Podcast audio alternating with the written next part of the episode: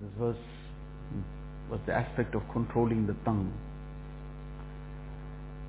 And the importance of controlling the tongue and the good use and the correct usage of the tongue. This was, alhamdulillah, the tawfiq of Allah Ta'ala discussed in some detail. And really, no matter how much we try to revise this, how much we emphasize this, it will still be insufficient. Because this is an ongoing need to keep this very, very fresh in our hearts and minds and to keep reminding ourselves of what is the importance of controlling the tongue. Since the aspect of the tongue, it's so easy to just slip with it. Person slips more by his tongue than by anything else. So therefore this is an ongoing need that we have to keep reminding ourselves about what we say and how we say it.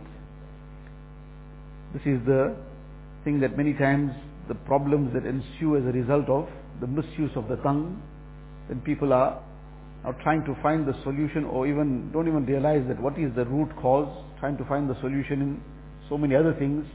Sometimes the solution looking for in some taweez, for all the problems that are coming and all the arguments that are taking place and whatever else results, they're looking for the taweez now to resolve that. So that well-known incident about one person, one, one, some alim, some lady came that there's a lot of issues and a lot of major problems at home. So I want some taweez. So he immediately worked it out, what's the main problem. So he said, I have a very effective taweez. So he read on some, read something in blew on some water. And he said, well, this is the taweez, this water. But it's the manner of using it is that when you see your husband coming in after the day's work, as he's approaching the front door, you must take a gulp of this water. But you must not swallow it. You must keep it in your mouth for at least one hour. Then only will it work. If if you swallow it, then the effect will be lost. So now, well, she wanted the taweez, so she took it and went. But now when she came home with it and she, after the first day, the husband, as he's approaching the door, so she took the one gulp. But as per her normal habit, that as he's entering the door, she starts offloading the whole day's, whatever the issues were and the problems. Now that day too, she was about to do it, but then she realized was going to end up swallowing the water. The effect of the taweez would be lost, so she kept her mouth closed. So when she kept her mouth closed, so he also didn't have any response, because normally then he'll respond in a double volume. So when that carried on for a couple of days, everything suddenly calmed down. So it, everything calmed down as a token of gratitude. She came to just express, mashallah, the taweez is very effective. And it really has helped. It sorted out all the problems. It's very good. The taweez was really within you. The taweez was to just keep the mouth closed. Person learns to keep the mouth closed, a lot of the problems will get solved right there. But in this zamana and this age, apart from that water, to find somebody to make the taweez on and blow on something, maybe like something like mittens, it closes all the fingers up. So now if a person trying to type on the phone can't type. Because half the problems, or maybe a good number of the problems are now happening with all what careless messages people sending on social media and just making all kinds of comments and loose remarks. So now that taweez now has to be blown onto that mitten, keep your hand inside there all the time. So now the person in that try to type anything, it won't work. So that taweez has to now be found somewhere. Unfortunately, this is the way that we just take things for granted, that we just say anything, just nowadays, before it used to be said to one person, and the problem then would sometimes very quickly get confined there. And in a short while, both have understood and realized that what we did, or this wasn't the thing to say, and it'll get resolved there. But now, person had an issue with somebody, so now he's putting it on that whole group. Now there's 20 people on that group, 30 people on the group, and now this one silly thing that happened, the person puts it on that group. So now you get, mashallah, so many people have so good things to now, then add to it. All the so-called encouragement that uh, which incite the whole thing further. So what could have easily been contained and resolved, that now becomes a major problem. And that is why these social media groups and so on, outwardly it seems like a very good thing. People say, no, it's joining family ties and keeping relationships and so on. But how often that has done the opposite? So fine, maybe for the bulk of the time it will probably be something that might be fine, everything might be seeming fine. But that one incident that will go haywire, it will overcome all that so-called good that was done for that one month, in that one day, in that one hour, one minute, it will wash off all that. And whatever so-called good happened out of that, there will be ten times the harm that happened out of this one careless thing that happened. Because now this is free fall, then everybody gets in the fray, and one thing leads to another, and before a person knows it, there's a major problem. So outwardly it seems that a very, very nice thing, very uh, useful thing. Yes, if a person knows how to use it, it can be used in the correct manner. But these broad groups, this group and that group and all these funny groups, this has done more harm than good. And it has caused major problems. So this is something to be conscious about, that person is careful about how he uses his tongue nowadays, what he's typing where. Because that sometimes is more damaging and more harmful about what a person, what kind of messages he's sending out.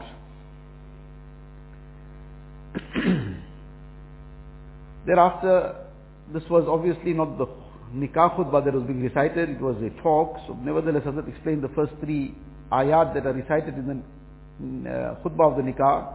And then there was a fourth verse that was recited in regard to advice from the Quran Sharif. The fourth verse was then explained. So the fourth verse recited was وَآشِرُهُنَّ بِالْمَعْرُوفِ That, O people of the world, this is now the explanation, that, O people of the world, your Creator is advising you to establish good, good conduct with your wives, that treat them kindly. Hazrat now asked the question that who can be more degraded who can be more low than the one who fails to heed the intercession of Allah Ta'ala? In other words, this is an instruction directed to husbands. Because instruction is وَعَاشِرُهُنَّ بِالْمَعْرُوفِ so the instruction and the command is directed to husbands that treat your wives kindly. So now the question might come that, so what is the instruction to wives? Because that's how our mind works. If I was given some instructions, what's on the other side? Because if that's the same mentality that we have developed, my right. What's my right then? But here again the same principle, that the Quran Sharif is giving the wife a right by means of instructing the husband. And giving the husband certain rights by means of instructing the wife.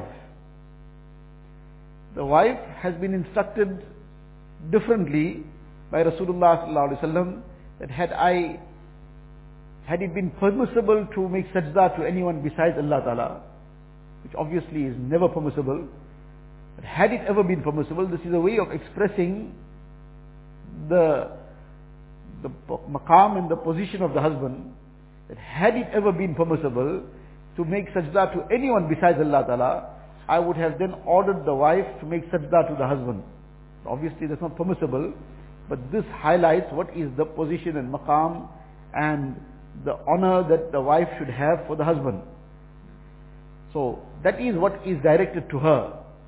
The husband, he has been given the the title of Qawwam, Ar-Rijalu Qawwamun ala nisa That men are the rulers over women. That is the Quranic clear, clear ayat of the Quran Sharif. Now in the environment of this liberal Western mindset and so on. So now everything has to be now molded in a way that must fit into the Western mindset. So it is like a person, he, there was maybe once upon a time, he was mashallah a good size person, whatever it was, uh, or put it the other way around. So he was a very slim and trim person. So now there was a certain garment, certain kurta that he used to wear a certain size. Now, over time, he now became much more, mashallah as they say. So now he is insisting that no, this, I must fit into the same garment. So how is it going to work? It doesn't work like that. So the thing is that what we want to do is that this Western lifestyle is something new. Now we want Islam must fit into that Western lifestyle, that Western mindset. It doesn't happen like that. Then we say, but now how, how are we going to try and reconcile? We don't have to try to reconcile anything. We don't have to reconcile anything because how do you try to reconcile something that is alien? There's no need to reconcile something that's alien with the pure teachings of Islam. The Western mindset is alien. That is something that has no basis. It's something that just changes with the whims and fancies of people. And Quran Sharif, the law of Allah Ta'ala is wahi. So that doesn't need to be reconciled with anything. That is the problem that we unfortunately have, that we are trying to reconcile Western thoughts, Western ideas, that Western liberal mindset, we're trying to reconcile that with Islam some way. We want to make it fit. We don't have to do that. What Deen has given us, that is it. That's clear. We don't have to try to uh, try to minimize the impact of the message of the Quran Sharif in some way to try and make it uh, digest for others. No, no. They must learn how to fit into this. This is the size. Their size is off. They must come into size to fit into what Islam is teaching. So, this is the message in this regard as well, that Quran Sharif has given a clear guidance in this regard. الرِّجَالُ قَوَّامُونَ عَلَى النِّسَاءِ we don't have to be apologetic about it. Person says this is the principle of the institution. Says, no, no, yeah, actually in our institution we've got equality. We don't have any principle here. Here everybody is like on an equal footing here. Says this, this flight, there's no captain here. This flight is just run like on autopilot. Everybody is equal here. Any passenger, any uh, crew member, and everybody, there's no captain in this, in this uh, flight. So mashallah, where that flight will finish off, Allah knows.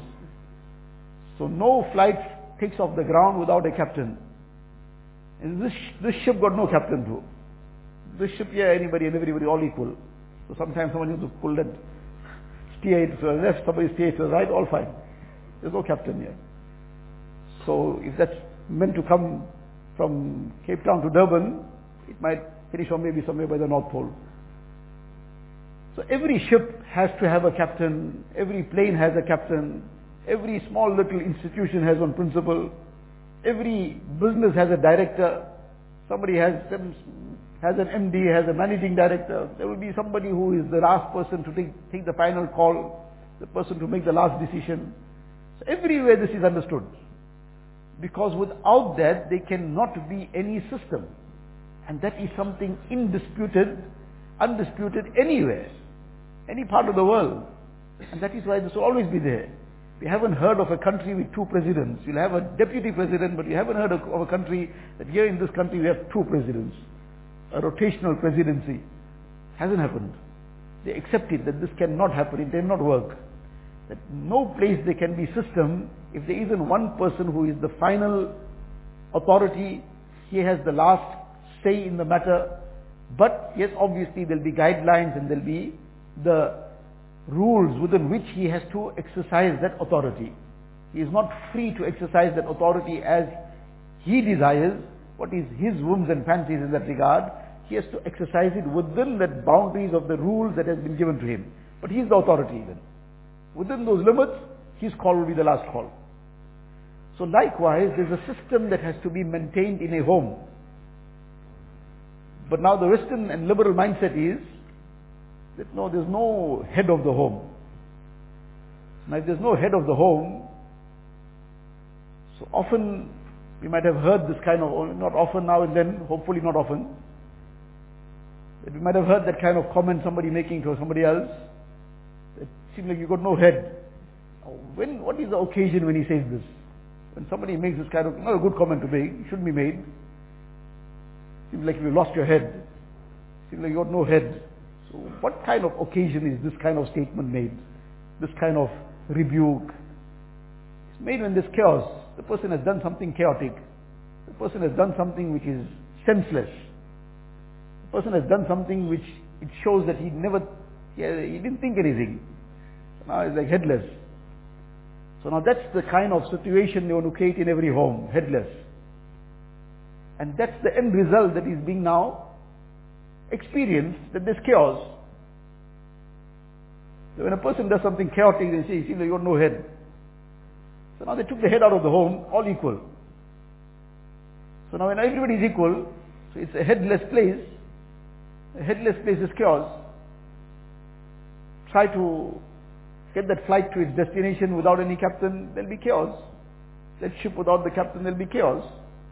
On small little business, without one person in charge, there'll be chaos. So yes, there's great amount of emphasis on mashwara, taking everybody's uh, views in a matter and using that mashwara to keep everybody united and keep everybody going together in one direction. But eventually there has to be one person making the call.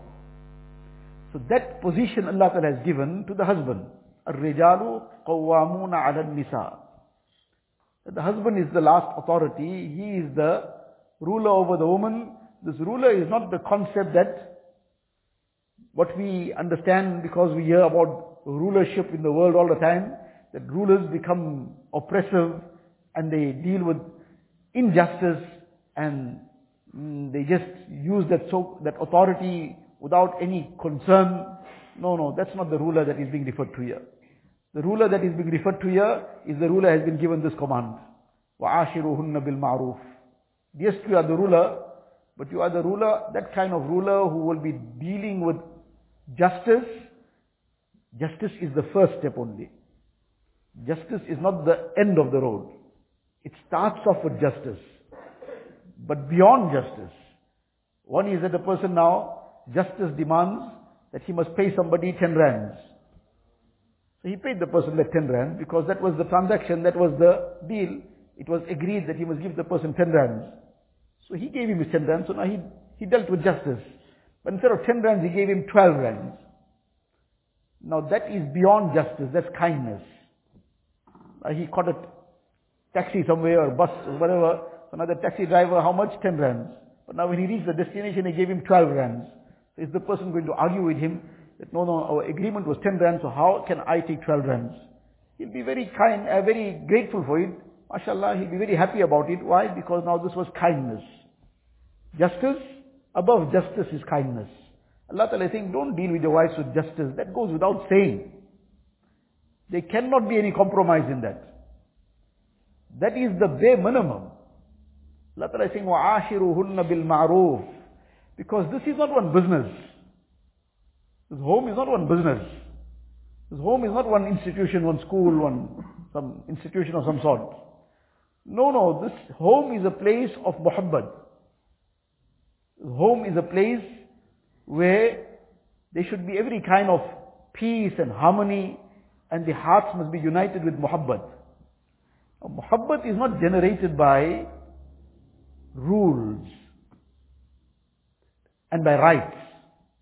Muhabbat is not generated by rights. I fulfilled your rights, so now keep quiet now. Muhabbat doesn't work like that.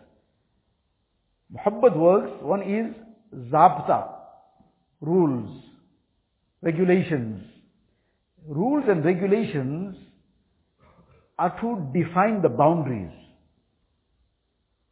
That's the purpose of rules and regulations. Look, this is the boundary.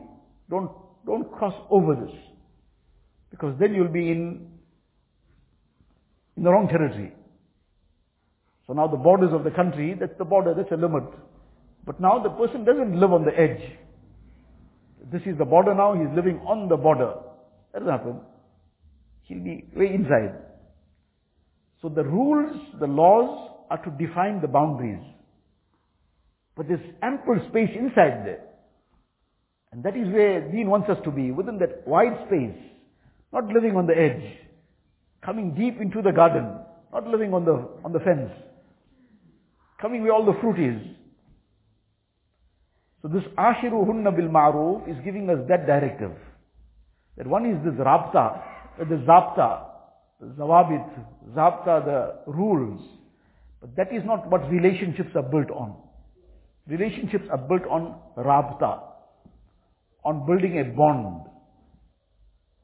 That bond is what keeps a relationship going.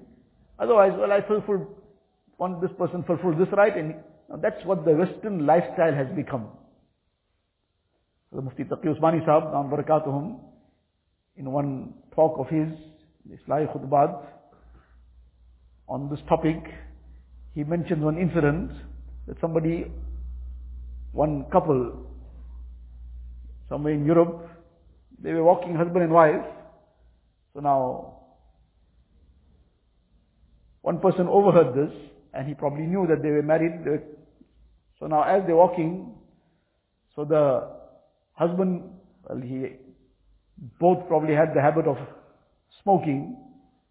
The husband is saying to the wife, that give me a cigarette, when you go home I'll give you the money.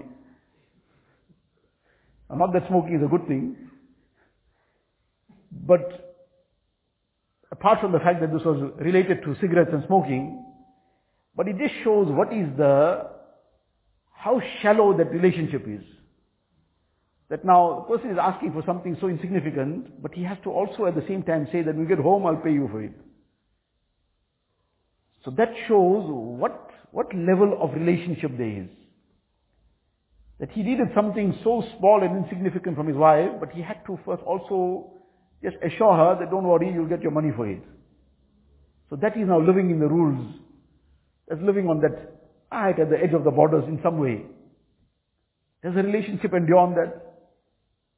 Relationships endure on rabta, on that bond, on that relationship being strengthened with muhabbat. And this is the guidance that on the one hand, the authority has been explained. The Quran Sharif has made that very clear. الرِّجَالُ قَوَّامُونَ عَلَى النِّسَاءِ But how must that qawwam conduct himself? That is the guidance Allah Ta'ala is giving and the command Allah Ta'ala is giving. That the husband is now, that you are the authority, don't abuse that. And don't think that that gives you the license to just now deal willy-nilly anyhow, whatever you want to do. And just keep uh, using everything and conducting yourself like a person, like a ruler with iron fist, like a tyrant. No, no, that's far away from how a husband should be conducting himself. How he should be conducting himself? وَعَاشِرُهُنَّ بِالْمَعْرُوفِ With kindness, with compassion. And that kindness is not only in the form of generosity, in the form of gifts, in the form of material comforts. That kindness is a broad concept. That kindness includes overlooking faults. Ashiruhunna bil ma'ruf. This ma'ruf is not just that kind of kindness which is in the form of giving something. No, it's beyond that. Trivial things, small, small mistakes, little ups and downs, and a person now becomes enraged over it and is making a big issue of small things. No, no, this kindness includes this overlooking of mistakes, overlooking of faults. These are things that all included in this وَعَاشِرُهُنَّ بِالْمَعْرُوفِ So this is how that home then functions in a, in a good way. And those children growing up in those homes grow up in a stable manner. Because they are seeing this, observing this muhabbat, they are observing how things are handled, how when situations come up, how when sometimes somebody gets a little bit upset about something, but how the other party is handling things in a very mature manner, in a way that is the, that, that doesn't disrupt the harmony. It will get the thing sorted out, but everything is still smooth. All these things are being observed, being witnessed, and these are leaving messages in the heart and mind of how things are to be done. And if it's being handled differently, then that's the message that's getting left. And Allah forbid, that becomes a legacy that gets left behind. That then gets taken on by the next generation then. And then the next generation sometimes just takes it to a higher level. Rather instead of the word higher, you should use the worst level. So, this is the message Allah Ta'ala is giving this ayat, وَعَاشِرُهُنْ بِالْمَعْرُوفِ Yes, you'll get all kinds of things sometimes happening. And certain things we have to understand and accept as we've discussed previously, that we are in dunya. Dunya is not perfect. The perfect place is Jannat. Allah Ta'ala has created Jannat as the perfect place. But that is for those who navigate through the challenges of dunya, having perfected their akhlaq, improved it to as best as they can, then they get the perfect place of Jannah. Dunya is not perfect. Dunya is all kinds of things will carry on. And certain things we won't be able to change. Many a times, the problem comes out of expectation. Our expectations are too high, and we are demanding everything must happen at our expectation. And sometimes it will never be that somebody will be able to come to the level of our expectation. That person's capacity is not that. Somebody would be of, have certain abilities in certain things, and they'll have certain weaknesses. We have perhaps certain strengths, we have other weaknesses. So now we want everything to be in a certain level, and everything to be up to our expectation, and now we're trying to force it to that point, and it can't happen because the person's capacity is not there. So now because he's not getting there, we are becoming more and more agitated, and now we're waiting for it to happen as we want it. It won't happen. Some things won't happen. Some things we'll have to learn to work around it. Sometimes something is maybe, it's a plant, you can maybe uproot it and go plant it somewhere else. But something that's a huge tree, you try to uproot it, that's where it'll collapse. Can't be changed. Something that is already deep seated, whatever the reason was, just happened in that manner. We can't expect to change things. We have to keep things going as smoothly as we can, obviously within the limits of Shariah, but certain things we have to understand that it won't change. We will have to learn to work around it. And when we learn to work around it, then inshallah, that too will become manageable. And it will start improving in time. So these are things that we have to, inshallah, bear in mind. These ayat of the Quran Sharif, this is the guidance that Allah Ta'ala has given us. And this is the commands of Allah Ta'ala. Person keeping this in mind, revising this from time to time, refreshing this in our memories, inshallah on the occasions when these things have to be practiced on, then that will become easy to practice on, and the benefit comes to us already in dunya. The main thing is that this will be fulfilling the commands of Allah Ta'ala. The benefits of that will come to us in akhirat as well. Allah Ta'ala give us the tawfiq. وآخر دعوانا